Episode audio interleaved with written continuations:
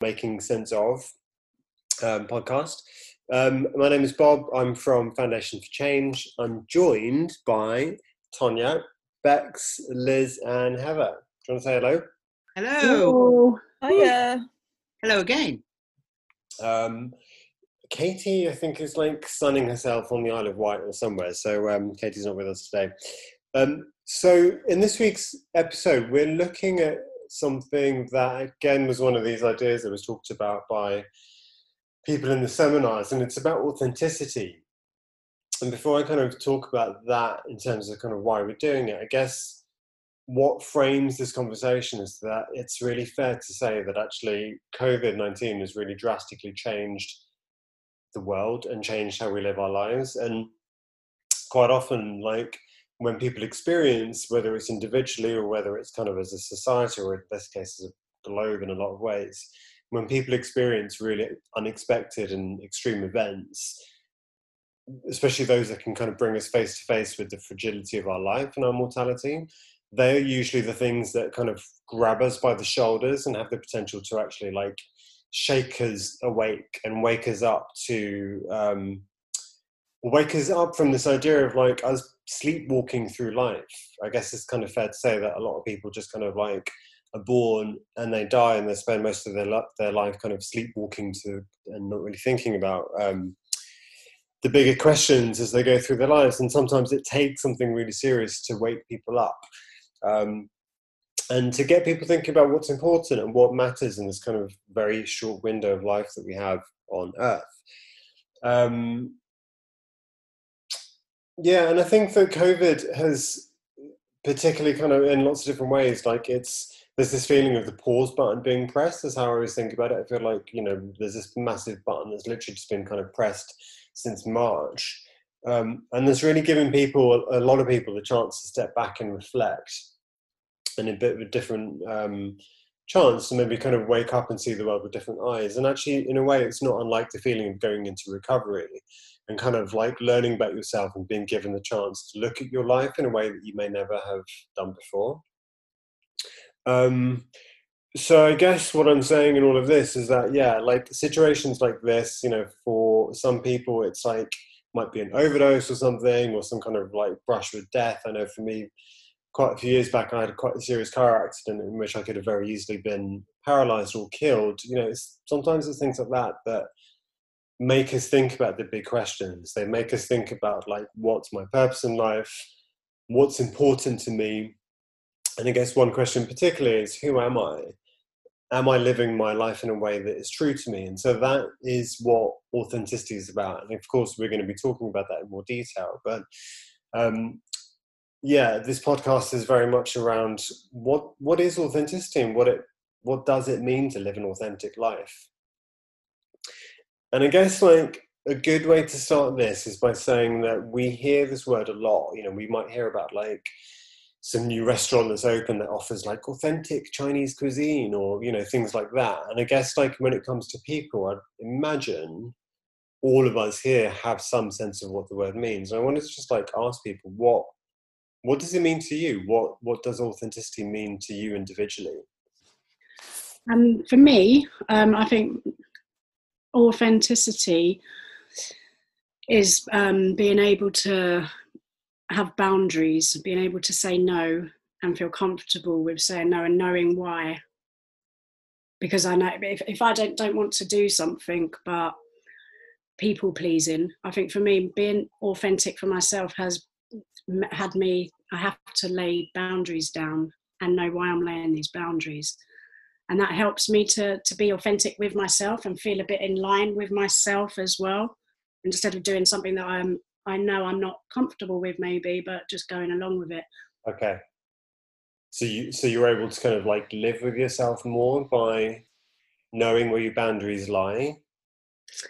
And kind of yeah, putting, it, putting a stop to stuff that's going to maybe make you feel uncomfortable? Yeah and it can be really difficult just doing that boundary because sometimes you feel like you're cutting yourself off when you're doing a boundary, but it's actually going to benefit you. But it takes time, sort of, for that maybe to realize. Mm-hmm. That makes sense. Yeah. yeah, and I you know, following on from what Tonya's saying, because boundaries is, yeah, something which I think is quite important, or what I understand authenticity to be as well. But it's like, is your inner self reflective of your outer self? So, um, you know, we can, inner self being kind of like your, your values, your beliefs, your emotions, kind of all that stuff that makes you you. And um, authenticity to me is is that reflected on the outside, your personality, how you speak to people, how your body language, um, you know, like what Tonya was saying, people pleasing, um, the kind of like ability to like placate situations um, if they make you feel uncomfortable. Um, and that might not necessarily be kind of like authentically what you're kind of feeling on the inside. Mm-hmm. It's like a match between inside and outside. Yeah, yeah. So kind of like you know, I think yeah, on the inside you could be feeling really sad, depressed. I don't know, name it. And then on the outside you put on, um, I'm all right, persona. Yeah, everything's fine. It's great. Mm-hmm. Um, and that's being inauthentic. Mm-hmm. I guess I would say something about like feeling that you're able to sit with yourself, that you're true to yourself in a way that like you're not doing stuff that you're not doing stuff that you you might have ideas about what you would and wouldn't do when you grow up and then you end up kind of doing them. You give yourself a hard time for doing them. Um how did i get here and all that? I mean doing stuff like just being kind of true to yourself and your own moral code i guess so you can sit with yourself and not kind of have issues that you can beat yourself up about with so sense. the issues you'd be beating yourself up with would be things you've done which don't fit in with what you really believe. Yeah, yeah, yeah, definitely. Yeah, yeah. I think for me, it's um, uh, it it changes a lot. It's not a kind of a state that you arrive at, but it, it describes a relationship with myself that's very immediate and I know exactly what my response, what my feelings about things are, and what my responses are um, without being kind of swayed or mediated or kind of um, influenced by others or other other thoughts, other people's kind of thoughts. I mean, in a way, it's quite selfish. Why this? What? How I understand it's quite a sort of selfish state of being really connected to. Uh, actual self and what, and what your responses are and then of course that changes yeah, I mean, it's a funny thing because I think, you know, in, uh, authenticity is a very Western concept. And I, I, guess one of the questions is like, where is the line between kind of like being true to yourself and being an authentic human being and living your best life and kind of narcissism? and, and, and what I mean by that is kind of like putting your needs before anyone else's because, you know, we're quite often socialized and conditioned to believe in the west particularly like that you know you're an individual you have freedom you know live your best life be your truest self like there's memes for that you know there's there's, there's tons of stuff that says that. So where is that line I think it's quite, oh yeah, I think there's a massive difference between narcissism and the ability to, um, yeah, connect with kind of like, I suppose what Liz was saying, knowing what your responses are and being able to kind of like respond or think or do things that are, you know, authentic to you. It's kind of like comes from the place that, you know, is that sort of gut that is you. And um, I don't know if I wouldn't say that's immediately selfish. I think that's just kind of like knowing yourself um, and I think narcissism is the point where it's just self obsession. So it's the only thing you can think on or reflect on is yourself.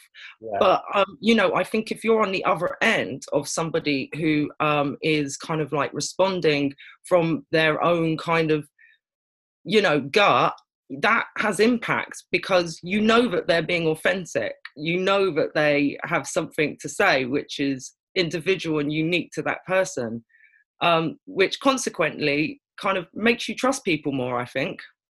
Mm. I think. I mean, you know, to me, narcissism is is delusional. You know, whereas to me, authenticity is quite an accurate description of a, a series, an event or a an exchange between people. It kind of it, it's almost dispassionate. It just sort of and to to me, authenticity kind of sees stuff very clearly, whereas narcissism to me is a kind of very uh, distorted sense. Yeah, I mean, I guess like narcissism is the kind of extreme end of the spectrum. And I guess what I was trying to kind of get across and, and maybe talk about is like balancing the importance of like our needs kind of over others, you know, because I think that, you know, like I said, you know, we can kind of be conditioned to think that we need to be able to be true to ourselves all the time. And I think for me personally, like the distinction is that you are listening to the needs of yourself, but you're not forgetting about the needs of others do you know what I mean? They don't take, it's not about you. I need to get this off my chest because it makes me feel better for having it said. Like, I think there's an element of just like it being true to yourself in a way that still respects the other and still has empathy to the other and still has compassion. And, and the complete end of that kind of spectrum is the narcissist.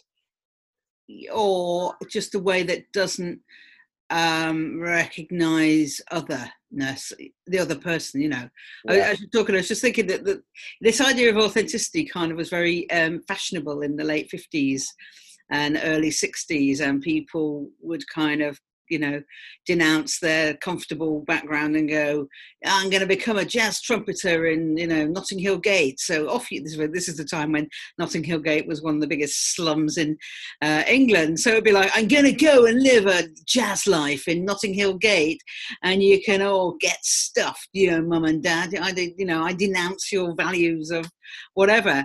And in a way, that was a kind of very kind of you know, it's become, I mean, you tell it's become a bit of a joke almost about people kind of being authentic and actually being really hurtful to other people. So I think it's, you know, yeah, it's always lurks at the kind of heart of this idea of authenticity is is respecting others. It's really, really mm-hmm. difficult. I think, you know, you've nailed it. I mean, that's the issue always. Yeah.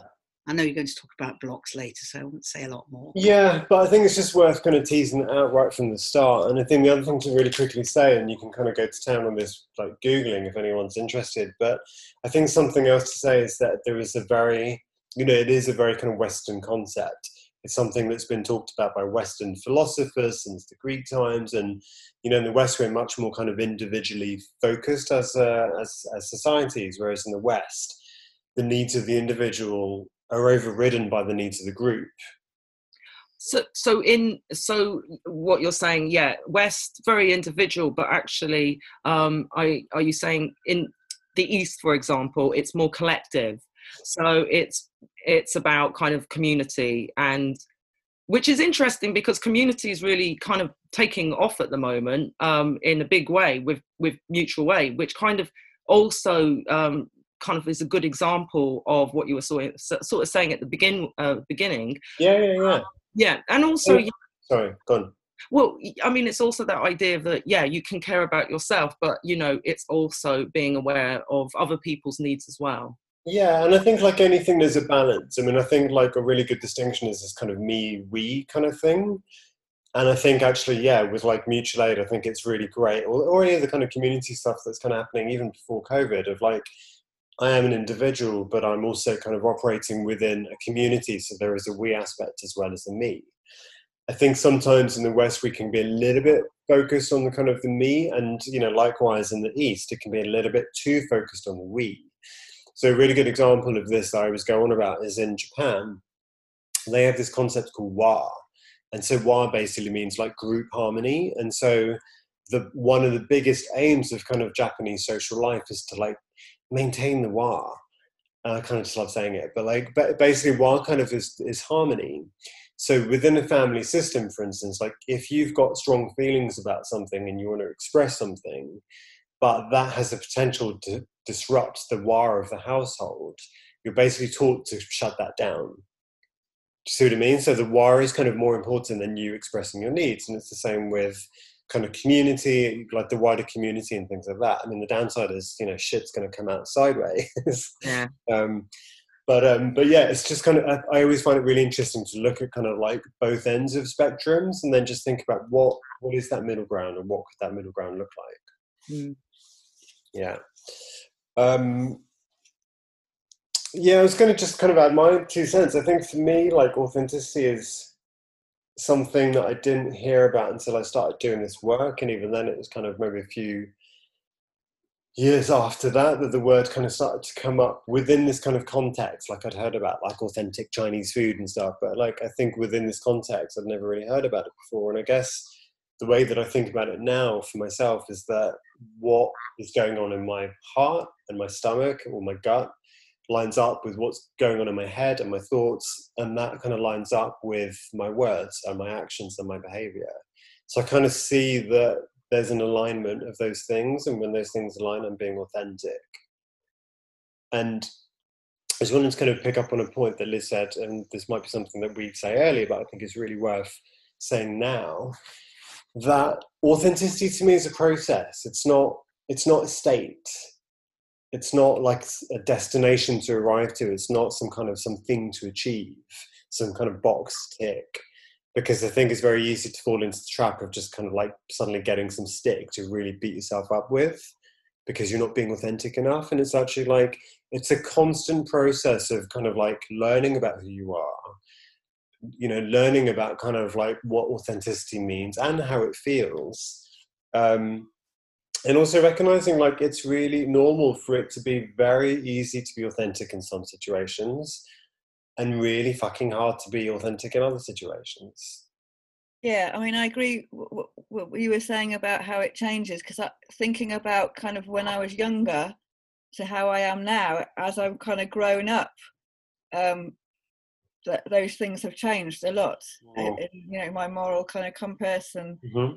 Yeah they have changed a lot from from being a teenage angry teenager to you know being a middle-aged lady. Yeah well I'm not just as you were about to speak, um, Heather. I'm not allowed to get you, of course, but um, it just made me think about you know like teenagers who become goths and go, "This is the real me." There's, there's a bit of a goth theme running in our team, so I'm sure you know being kind of 14 and going, "This is it," you know, "This is who I am," yeah. and I think that that's kind of you know the the, the, the changingness of it is um, you know really re- and relevant and important. And it's like i remember kind of several years ago um, being on a bus in islington and just it was driving past um, I don't know whatever the venue is in that shopping centre in Islington, and um, there, there, must have been like a punk band playing, and there were all these punks that were probably, probably about 50, in their fifties or sixties, but sort of still with mohawks, and it looked really weird because it's like a frozen moment of authenticity that kind of hasn't changed. So you just get these kind of sixty-year-old goths or punks or something, and I think it's really kind of odd because it, it, it it's some frozen moment. So I think yeah, not not you know, it, it's very important to, this, to embrace this idea that authentic self changes over time. Yeah, yeah, yeah. Now you're just an authentically middle-aged woman. authentically, authentically menopausal, yes. I was going to say, like with the, with the, punk thing, you know, because you kind of see like it's still live in Camden, so you still see the kind of like the, you know, the old punks and stuff like that. And it is kind of weird because it is this kind of snapshot. But I guess you know they are still being authentic to how they feel and you know a really big part of that is like they've got the courage to like be living that life oh yeah do you know what I mean? Like, and that's kind of, sounds so snitty. Yeah, I mean, it is like, and well, it represents really, it represents a value, doesn't it? Yeah. You know, and we, it's a bit of a, like a shorthand, and it kind of that value goes. This is what I believe in. I don't believe in your world of you know 2.5 kids or you know whatever.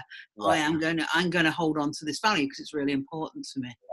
Um, but I mean, it, this is all about identity and authenticity, and yeah, just being inclusive to punks and stuff, you know. Yeah, all punks, aging punks. Yeah, and it is something like authenticity is really linked to critical thinking as well because yeah this goth thing does really run in our team. And uh, you know i still have those feelings when um, i was yes 14 and became goth and um, i started to question my kind of reality politics um, started to read you know um, you know, I was really had an inquiring mind, um, and that is still true. Though I'm no longer a goth, I no longer have to have the facade. But um, yeah, I feel like critical thinking and authenticity is is really important because um, if you just carry on accepting your beliefs and values as they are, um, then and and you're not examining kind of like that aspect of of yourself and like what's important to you and all of that then you know, are you ever authentic? Do you ever have the chance to sort of exist like completely? Yeah. Are you still a goth on the inside? Oh fuck yeah! Hell yeah! Absolutely. Totally still a goth. What are you talking about? I wasn't a goth, but listening to this conversation, I remember when I was like sort of 13, I, I was a big Madonna fan and I started dressing like Madonna. I ripped the foots off the tights and used to put my hair up and put all big things in my hair. I used to, I'm now looking at it, when it, I was listening to this conversation, I think actually that was probably me finding a piece of authenticity because she was a strong woman and I loved her and I wanted to be her and I wanted to sort of like I used to just have a big picture of her and just you know. But now when I think about how I used to dress, it was quite funny, you know. But that was back in the '80s sort of style Madonna, you know, ripped loads of colourful necklaces, massive earrings. You know, I still I still sort of kind of dress like that a little bit now, but a bit toned down, you know. But I think that that might have been a, an authenticity cry for help within me of be a strong woman maybe. I don't know. But well, there's a couple of things that are important here. I'm not going to jump in the gun too much, and I wanted to just kind of jump on the Madonna wagon. So, like, I was ridiculously huge, obsessed fan. Um, I'm not anymore, I have to say. Um, but like, she represented something really important to me because I was this little gay kid growing up in this Indian neighborhood, and here was this woman who was dressing how she wanted to dress, talked about sex, was being herself, like talked about like express yourself and all that stuff. Mm. And she, she, this sounds really geeky. She she was just like a fucking battery. She was like this kind of like power source that really gave me this courage to be myself and to stand out and to be different. And when I was at, you know, particularly kind of 15, 16, 17, 18, before I left home, like I was such a like gobby strong personality, like freaky looking kid, dyeing my hair in lots of different colors, like blah, blah, blah, blah, blah. And what, and I told the story the other day in the seminar because it's relevant to critical thinking. But when I went to university, like, I mean, it's kind of, it's a bit of a longer story, but like a load of shit kind of happened that just knocks all of that kind of stuff out of me. And I remember kind of like coming out and kind of like living abroad and stuff for a couple of years because I was trying to kind of work stuff out and coming back. And it was almost a bit like I'd start from scratch. Like I'd lost touch with that person. I'd lost touch with that authenticity that came so naturally when I was younger. And I had to rediscover like who I, who was I? Because I felt like I was someone who constantly people pleased. I was terrified of rejection. I just said what everyone thought I wanted to hear, what I thought everyone wanted to hear. And it was just like this kind of real journey of, you know, doing this work and kind of doing the psychology and effectively doing kind of psychology for change like kind of 70 times um, that I started to work out like, okay, what is my moral code? What do I, and I'm still working it out, but kind of wanted to just say something about, yeah, like there was this kind of interesting like dip where I lost something. And I kind of had to really make an effort to regain it. I think, um, I'm sorry. Yeah. I was just going to say, for me, that sort of links into the COVID sort of, you know, pause button for, for me, for me personally, because it does make you sort of reflect more so and what is, what what is it uh, makes it throws more questions up for me on the pause. I think you know. Mm-hmm. Mm. I guess kind of connected to I guess what I was saying, what kind of Tony was saying, like just again generally for people like I feel like I'm kind of asking a very obvious question, but is it important for you all to be authentic. And and like to think about authenticity in your lives. I i feel like it's really important. I feel like it's like my anchor to re- reality or the real life that i want. I yeah i just think i think it's really important and i expect it from other people as well.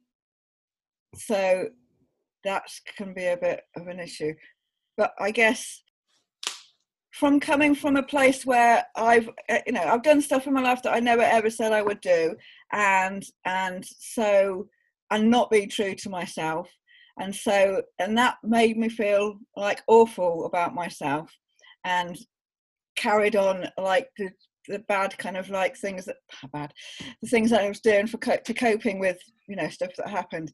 And now that I don't do that and now I don't have those kind of coping mechanisms being authentic with myself uh, is is even more important I find like yeah it's, yeah Mhm. Yeah, really well said, Heather. Um, it's really interesting because I don't really think about the word authenticity too much, but um, I do feel that actually, kind of like, um, it's important to be able to be kind of real, like like what I think I was saying before. It's really important to kind of like these feelings that who you are on the inside, you project that kind of like on the outside. The two match up.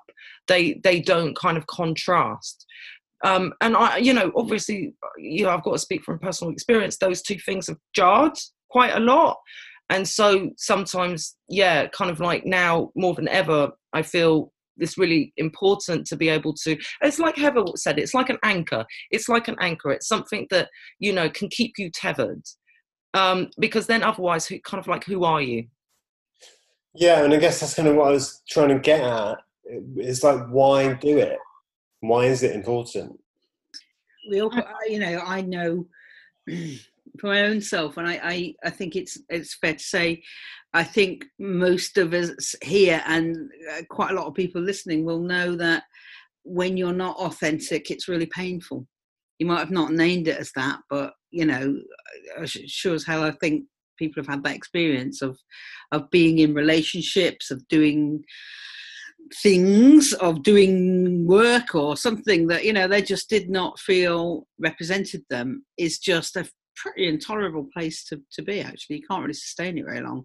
Um, you know i've been in relationships where i've tried to convince myself that it was really what the thing i wanted kind of all the time kind of knowing it wasn't. And you know it just that makes for a deep unhappiness.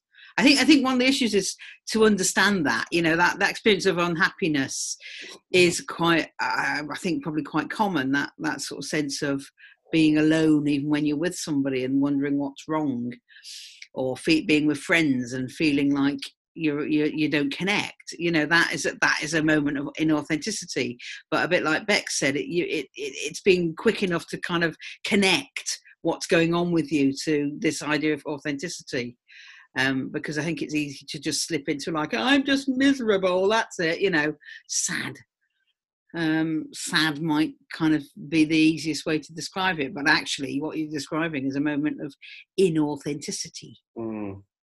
I think it's really sad because I think like a lot of the time, like in the in the handout, I talk about um, Karen Horney. She's back, um, but uh, we um, you know, she talks about do a whole program on Karen Horney. I yeah, really yeah, yeah, I think Amazing. we did. I think we should do like really interesting. I mean, not, and we can play Horny, Horny, Horny again. Yeah. But we can.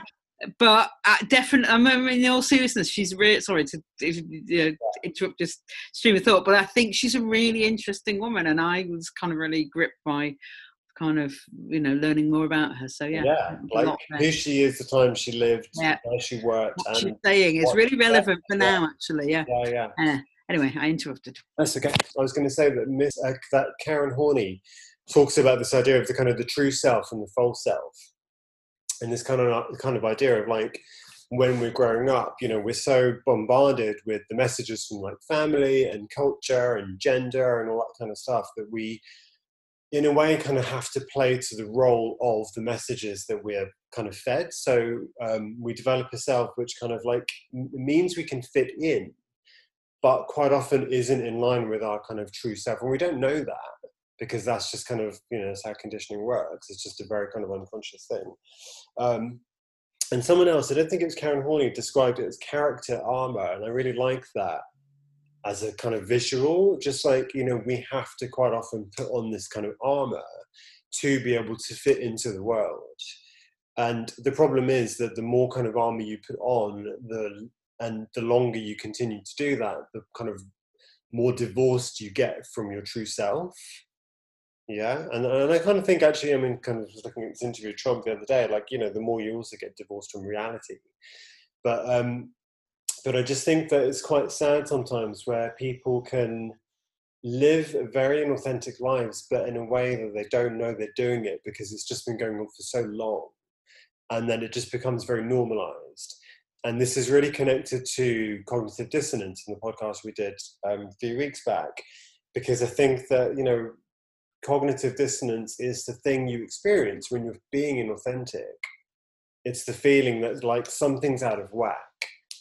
And we have a choice in that moment to kind of like do something which kind of accords with our value system or we shut it down in other ways. And if you spend a kind of a lifetime or many, many years like shutting down the response just to avoid taking responsibility or to kind of fit and or whatever, like you you you kind of lose touch with who you are. So I re- yeah. Yeah, no, definitely. Um, it's yeah, it's an interesting take on that, and like you know, I do want to sort of bring it back to sort of recovery again, and um, or going through that kind of like period where you, you stop using substances and you know there's that epic void um, and what you build up in that sort of time is to i sort of have identify what those bits of armors are and actually have an awareness of it so you can still have that armor it can still be there and it comes on and off as and when you sort of need it Mhm. but you you sort of know why you have it on totally. and the reason for it Liz and I used to talk about it, and I don't know if we just made it up or if it's an actual term, but we would always kind of talk about this idea of like authentic inauthenticity. Hmm. So this idea that sometimes you're in situations where you have to be inauthentic. Yeah, like to be your true self just doesn't work. It might be a kind of like I don't know, family kind of like gathering, and there's you know there's loads of people there that you think are kind of dicks, but you have to smile and you don't want to kind of cause a scene. But I think there's a real difference between playing a role and not kind of being aware that you're doing it and knowing you're playing a role like you like I've really said like, like what you said like actually kind of being very conscious of like this is the armor i'm going to put on. Fucking know that i'm wearing it. I'm going to be able to take it off. I really look forward to that moment but for now it's on. Yeah yeah yeah. And it can be the case that you wear that arm for so long or put those masks on for so long that you become to believe that that's that's your true reality, and you you know you you don't even know, you know you end up lying to yourself, yeah. Having to challenge those realities. yeah and that's the problem because i think it just gets really normalized I think I mean that's that's where sort of psychology and learning about psychology comes in, doesn't it? Because it, it shows another perspective on what you think is just your experience, or you know, well, that's just how it is. Because if you're, it, say, for instance, you're kind of um, you grow, you're in an abusive relationship, that just you adapt to that relationship where you that you just think, well, that's what relationships are. Um, and there's no, you know it's really difficult to, to stand outside of that experience because how are you going to do it? You're, you're only going to know your own experience. And you know encountering kind of idea theory not in a kind of you know complicated alienating way but just like having somebody explain theories of human behavior creates that little moment of being to step out of your experience and go ah right okay I get this now. This isn't this isn't right, or this isn't you know normal. You know this is this is this this explains something in a way that I didn't have the words for. yeah Yeah, One of the things that I really, really love about psychology is that, you know, in a way, it kind of forces you to become meta or kind of asks you to become meta. And if you don't know what I mean by that, so it's kind of like just going beyond this place of like, I guess, emotion or judgment. You know, it's almost like you're quite analytical. It's like you're looking at your, your life with a magnifying glass and you're kind of quite curious about what you're finding. And you're not judging it, you're just examining it and I think there's just really something important about you know what we're saying here in other podcasts that you look at this character armor that you've been wearing, you look at the times where you've been your false self, but rather than beating yourself up or being critical about the fact that you've done that, like questioning like you know being aware of like what purpose did that serve? Because most of the time it's a survival strategy. You wearing that armor i mean think about the word itself like the armor is protecting you. So it's a bit like it served a purpose. Do you know what i mean and and then once you kind of like understand that i think it's just it's a much more compassionate way of kind of this process of you know becoming authentic. You know stage one is like you know recognizing that you've been wearing particular armor but the question is not like why was that armor there? To me the question is always like what didn't happen in your life that kind of forced you to put on this armor? Yeah and you know that that's exactly what liz says is like understanding like if somebody explains it to you really simply these sort of kind of like yeah psychological models. But you know it was like i've had lots of cbt i did a big course in cbt of course i had it done to me so i went to for cbt counselling. Um oh bloody 12 weeks of it or something i was mm, pretty much long i still didn't really know what what the fuck was being done to me um so i came away feeling uh not much better but then yeah i um on, on psychology for change um which is um, our course, which just sort of breaks down lots of psychological models. Um, yeah, we looked at CBT, and there was something about core beliefs which really stood out to me. Um, and I think it's kind of like understanding what your core beliefs are, and they're always really bleak. They're things like I don't exist, um, you know, I'm bad, I'm defective, um, and I think you know that's a really good starting point to understand what sort of pieces of armor you put on. Mm-hmm. So if you don't exist, you make yourself invisible and you use certain bits of armor to do that. So i think you're right like you know it really is um a, a blessing kind of like understanding these the principles that um are behind therapies which are, are usually done to us. So instead of kind of like you know having kind of like in, intensive therapy which has its place um, it can help you really piece together the sort of puzzle which makes you kind of like who you are if you know what i mean yeah, I was going just sorry, someone else is going to jump in. I want to say really, really quickly on that point because I think it's really relevant about um, you know childhood and kind of like what zone before, like what was missing from your upbringing that kind of like led to you putting on that armor. So in schema therapy, there's this list of like five kind of core emotional needs that like every child needs and if they don't get met they lead to kind of different variations of the schemas you know these kind of different core beliefs and these different problematic ways of being in the world and one of them is about expressing your emotions. So kind of like connecting that to authenticity. If you grew up in a household where your parents didn't let you be this little kid that you wanted to be maybe you're a girl that wanted to play with boys toys or vice versa or you know you wanted to you're a little boy that wanted to kind of like dance and your dad shut that down because of you know him thinking you're going to grow up to be a gay whatever. Like there's this kind of like stemming of you know authenticity. If you look at kids kids are pretty much unless they're kind of heavily traumatized very authentic very expressive. Um, and uh, uh, you know and we kind of like learn to shut that down again as an adaptive response just to make sure we survive. Mm. You know, there are kind of kids, you know, parents who are kind of very allowing and create this wonderful space for a child to be whoever they are, will grow up to be kind of very authentic individuals.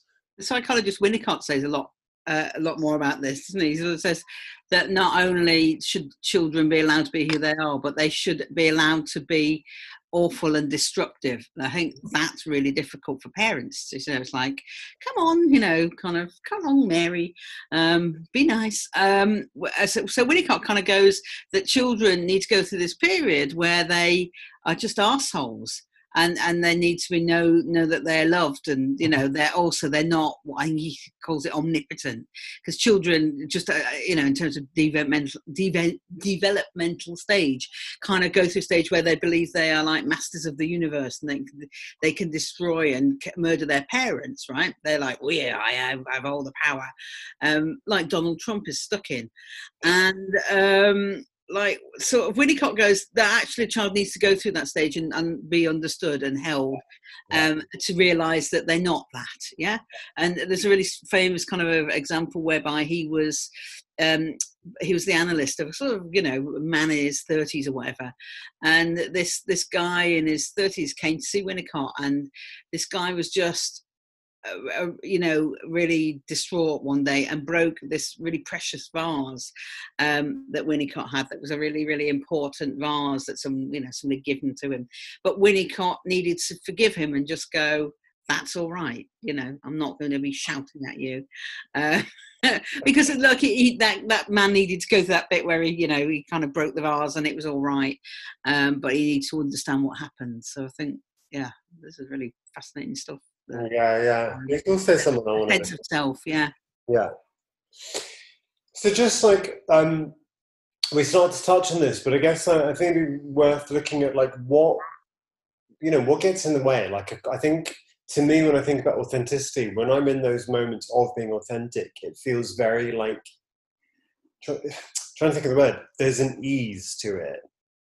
Yeah, and I kind of contrast that to the feeling when I'm being inauthentic, where there is a kind of a dis-ease. Yeah, um, but saying that, it's just like sometimes being authentic is hard. It takes courage. It takes kind of like knowing what you stand for. It takes you kind of like, you know, understanding your kind of moral compass and things like that. But just kind of for you all, like what gets in the way? What do you personally find hard about being authentic or when? What kind of situations?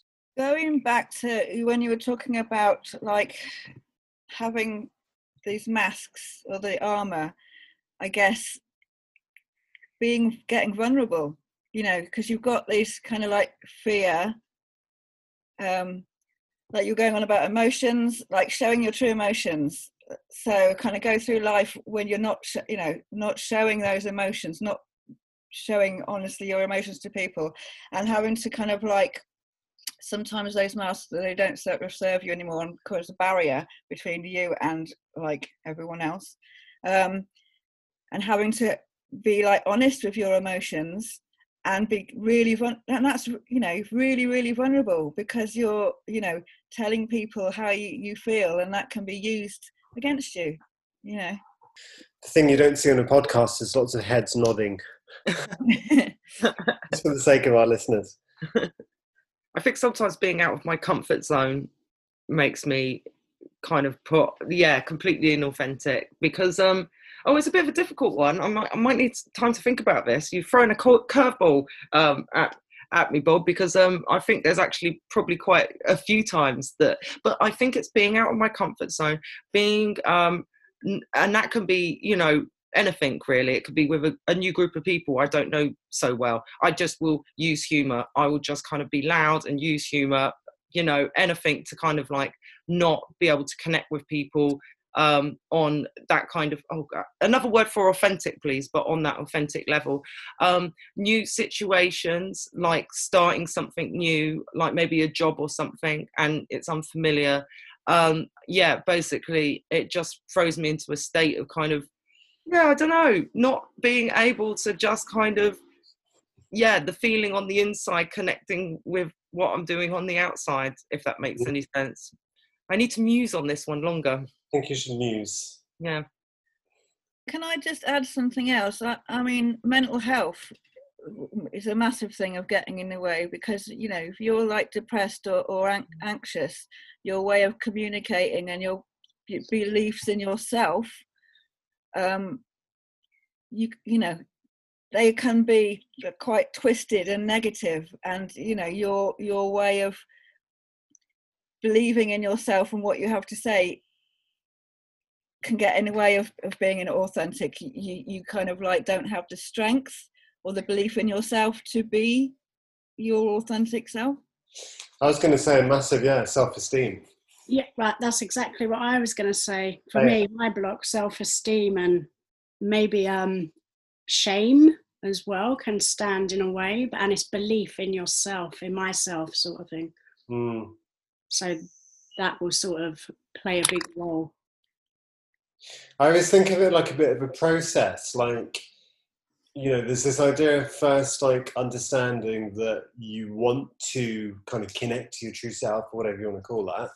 And then there's a stage of kind of like starting to work out what that is, you know, what's important to you, what your beliefs are, what's important, what you stand for. Like, that's the kind of the moral compass bit. That's when you know that, you're able to kind of like, um, the splits can maybe I don't know which step comes first. You know, that's connected to what you were saying, Tonya, about kind of putting boundaries down. You can only put boundary down where you know where the lines are drawn in your life. But I think there's a huge, huge thing after that of just like a believing that your needs are worth meeting. If you don't believe that they're worth meeting, then you're not going to express them. And B, kind of like having the courage to express them, having the courage not even to express them, having the courage to look internally at stuff that is difficult to look at. Because that's the other thing with authenticity and looking at your character masks. You're going to see a load of shit that's horrible to see. and there's a resilience and strength that's needed to kind of take you through that. There's all, you know, there's also a class, your class, and and your sex as well. It's like you know, so self-reflection doesn't come naturally, or as we're told, you know, one sex does it better than another sex, or like in, as a class thing. You know, there's not much time for self-reflection when you're kind of worried about feed, feeding your mm-hmm. kids. Yeah, Actually, I was just I was going to just about to say money is often a, a kind of real kind of barrier for people Mhm. um, because you know they they are doing something they might not really want to do, but they're they're there having to do it for very practical reasons. You know. Mm. Yeah, I was just going to say, um, when I was a cleaner, I was very inauthentic about myself because whenever anyone asked me what I'd done, I used to skirt around the question because I was embarrassed to say that I was a cleaner. But that was just a very being very inauthentic with myself because I wasn't I wasn't ashamed to be a cleaner. I was a really good cleaner, and I really I found it really therapeutic to clean. But I was embarrassed to tell people that I'm a cleaner. It was a, and very, and I felt I had a feeling, always this feeling. It was being inauthentic feeling because I couldn't just say I'm a cleaner. But this thing about it being really kind of situationally based. Like amongst some people, you're going to be absolutely fine saying that, and if you're around kind of like a bunch of other people who've all got like, you know, high-powered jobs or whatever, it's just like the class is different. I think as well for me personally, it was it was an inner thing. It, it didn't sit right with me maybe because it didn't matter who I would tell. I was embarrassed. It was yeah. So I don't know where what that is or where that sort of come from. That might have been that I thought that I could do better. Maybe I don't I don't really know. But it was I'd be embarrassed to tell the neighbour I was a cleaner. But this is really this is really interesting eh, because it's how how easy it is to kind of adopt the judgments of the world and others. You know, it's really hard to sort of maintain authenticity when there are there are these judgments about what cleaners do or you know like how valuable that role is that that that we are situated in you know couldn't Mm. use the word there bob it's like you know we're constantly in a world that's telling us stuff and it's really hard to disentangle from that Yeah. I think also, I mean, I think maybe Heather, you just kind of nailed it as well. Like it's the vulnerability thing. You know, it's the kind of like the authenticity to to say something and be real and be vulnerable, and remember that we live in a society that doesn't reward that. Yeah. You know, it doesn't reward kind of showing your cracks. It doesn't reward weaknesses. And the irony is that, like, in friendships or relationships, like I've been in so many situations where, like, the times when I do reveal those things are the times where I get such a different positive response because I'm not running around kind of pretending that I'm Superman and everything's fine. Definitely. So it's such a paradox. Um, yeah, I watched um, a TED talk, and there was a bit in it that said, "Authenticity is beyond honesty; is willing to become vulnerable." And I really, like, I sort of, I really like that because it is, it's beyond an honesty because you, you might just be saying something to yourself that actually isn't authentic. So it goes a little bit beyond that, and I really sort of like that. And it is becoming vulnerable. Because I guess I'm just trying to think through the situation. Like, if you're with a bunch of people who are, like, say, just kind of like middle class folk, and you just happen to be at some kind of summer barbecue or something, and um, the cleaner thing came up, like, how would it be for you to be able to kind of respond and just be a bit like, yeah, I'm cleaner, like, it's not something that I want to do, I'm doing it just it's what I need to do to bloody put food on the table. And, you know, just it's just interesting, like, how kind of interactions with people work. Because in a way, you're kind of, you're, you're, you're, um, breaking the kind of tradition of being vulnerable in a social situation. Yeah, And just wondering what that would be like. I'm just kind of probably land like a lead balloon. People would be like, "Oh, that's no, nice." I think you get a load of inauthenticity back. Like, oh, mm. are you? That's marvelous. That kind of really yeah, yeah. condescending, kind of like, oh, that's so admirable. But you know that beneath beneath that, there's this absolute contempt that that is just you know disguised by condescension. Oh God. I guess yeah, worried about being judged, isn't it? And- And people will judge you because there's certain things that are acceptable and not acceptable, you know, as good jobs.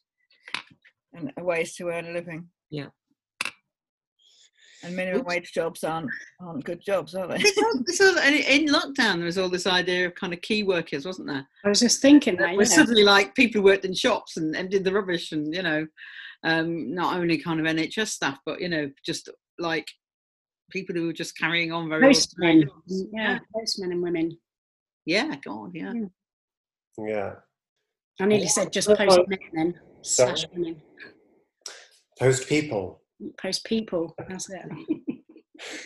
Um, I'm just trying to think like what other blocks I experienced, or wondering what other blocks other people experience to being authentic.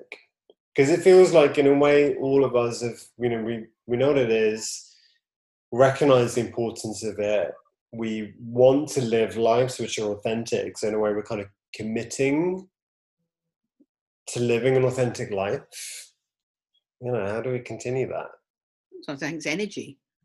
You know, it's like it takes a load of fucking energy to be uh, authentic, and sometimes I just think, oh, I can't be asked. Mm. Um, and I don't think there's some kind of massive um, kind of, well, maybe there is some kind of, you know, core of fear or something. But honestly, there are occasions, um, not all, but there are occasions where I choose not to be authentic because I really cannot be bothered, um, sort of expending the e- energy in that situation Mm.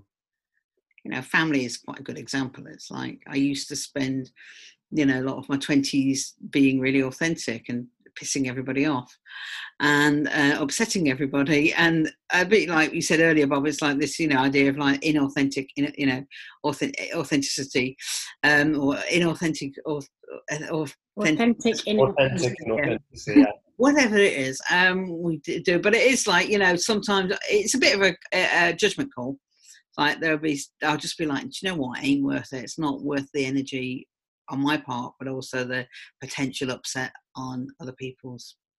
Growing up. yeah yeah, yeah. I, I find this that that similar. That's a really good uh, thing. It's like, um, yeah, you can kind of look towards what's going to happen when you when you say stuff, and kind of realize that it, yeah, sometimes it isn't worth it. You know, don't talk about politics with your family and stuff like that. When you know when you're younger, you're just like ramming your opinions down their throat Yeah. because you were right and they were wrong. And they still are, but it's just like you can't be asked, asked to try and change their minds. It's easy to just be like, uh huh, well, that's nice. Yeah. So, one of the references that I'm going to put down for this podcast, and if you haven't watched it, it's fundamental viewing, is Fleabag. Because to me, when I was kind of like, you know, delving into the world of authenticity, I was just kept thinking about Fleabag. Because there are those moments where, you know, she looks to the camera, you know, she's seeing stuff, she's seeing people's bullshit. And there are various times where she's just like not being authentic to what's going on inside, but she knows she's not. Do you know what I mean? She's completely doing the kind of like authentic and authenticity thing. Um, and oh go on there's well, really, and, then, and then there's great other times in season, I know it off by heart, you know, episode one, season two, where shit really hits the fan and she is authentic and you kind of see the fallout of that. Um, what were you going to say, Liz? I was gonna. I, was, I, I don't want to kind of be to send it off in the wrong direction, and I think it's probably worth doing another podcast on this. But you know, the the theatre director Bertolt Brecht, who was a kind of you know quite well known kind of German um, theatre director, um, you know, created a style of theatre whereby the audience knew that they were watching a play. Um, you know, it's like the called the fourth wall, and so like that thing that Fleabag does is jars the viewer, so they're not sucked into Yeah. it like, oh, this is like real life, like a soap opera. There's there are moments where the people watching it realise they're watching something. And that's what theory does. That's what psychological theory does. It's like there are moments that give you that distance. So Bertolt Brecht kind of would do these kind of, you know, avant-garde play type things. And it like there would be moments where the audience, it wasn't just like they were being told a story because that just numbs people. And that's that it comes back to your idea of people sleepwalking through life. Mm-hmm. You know, for, for Bertolt Brecht, theatre had to be challenging and people had to engage with the fact they were watching something being performed because that gave people an overview and a way of understanding things that was really, for him, was really politically important. So yeah. Fleabag does exact copies all those techniques. So like that's why it's so brilliant because it's like the audience are in on the joke as well. Yeah and they're seeing things beyond what they'd see if they were just watching it like it was you know i don't know eastenders or whatever. I mean even like line of duty or whatever. All those things just suck you in. Yeah so fleabag's great. It's a really good example of actually developing a way of understanding authenticity. Mm-hmm. I just love the way that you managed to tie in cinema, uh, theatre, Fleabag, and psychology all in one. I was like, that was a great summary, Liz. There we go. Fleabag needs to be one of our matrons. Mm-hmm. Um, what's the thing I was going to say? Yeah, I mean, I think it'd be really good to do another podcast on this because we haven't gone anywhere near existentialism. Mm. We haven't talked about death. We haven't talked about their kind of like uh, the, you know their understanding of the importance of like facing your death and that as being the spur to make you live an authentic life or to help motivate you to live an authentic life. So just giving massive teasers for some we talk, we talk about death every day. I don't know what what's happened to us today. Being on form. Um, i mean that's the ultimate authenticity isn't it? It's like you're going to die. Uh, yeah which is the whole reason for kind of doing this thing in the light of COVID. To yeah. think like, yeah, like people have lost people. Um, people may have come close to it, you know, whatever. Like I think that we are watching the news and seeing death counts every single day. So, but interestingly, still there are people going, "Oh, it's fine." It's you know like uh, which is a great kind of example of denial as well. It's like, oh yeah, it's it was you know it's not a problem. Yeah. only if you're old, you'll die. Yeah. Um, cognitive dissonance. It's all coming together. Okay, so yeah, watch Fleabag, um, read the handouts, come back for more, and uh, see you all next time. Good stuff. Bye. Bye.